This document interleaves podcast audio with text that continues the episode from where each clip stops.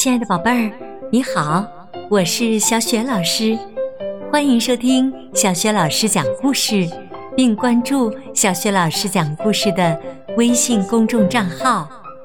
宝贝儿，你是不是每天也要到幼儿园或者学校去上学呢？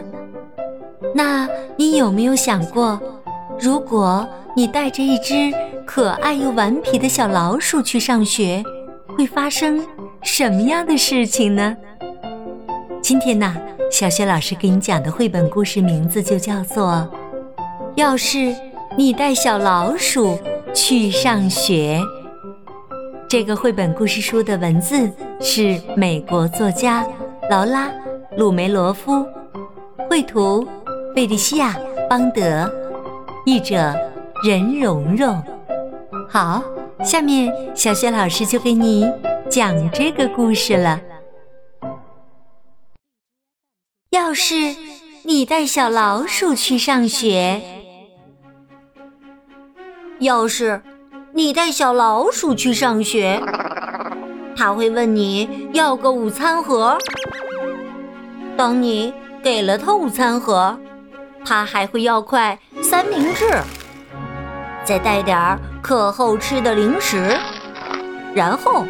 他还需要一个本子和一些铅笔，很可能他还要借用一下你的背包。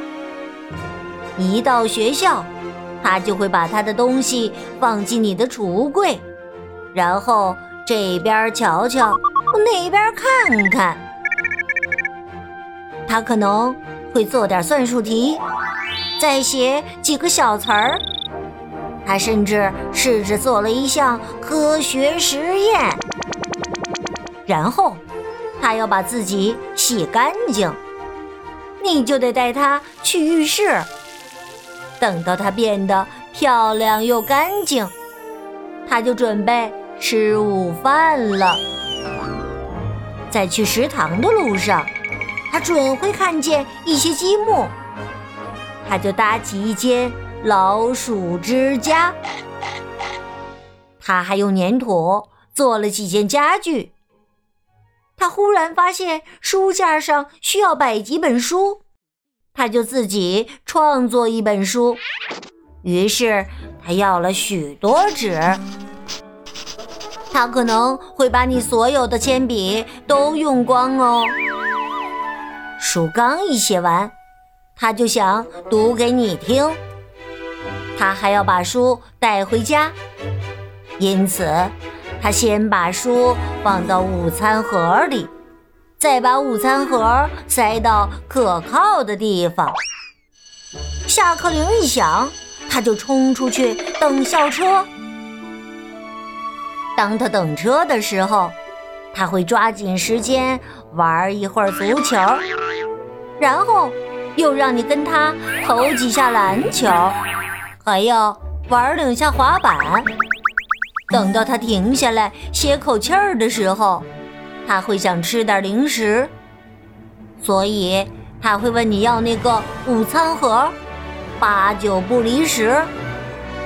要是他问你要你的午餐盒，你就得带他回学校去。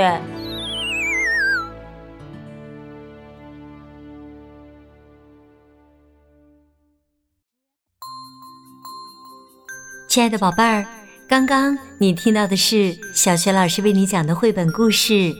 要是你带小老鼠去上学，看来呀，带着小老鼠去上学，有可能会发生许许多多意想不到的事情呢。比如说，故事当中说，这个小老鼠可能会用光你所有的铅笔。那它用光你所有的铅笔？是要做什么呢？如果你知道问题的答案，欢迎你通过微信告诉小雪老师。小雪老师的微信公众号是“小雪老师讲故事”。当然，也非常欢迎你参加微信公众号正在举办的微信故事小主播以及其他的精彩活动。宝贝儿，小雪老师就在这里等着你。和你的爸爸妈妈啦，我们微信上见。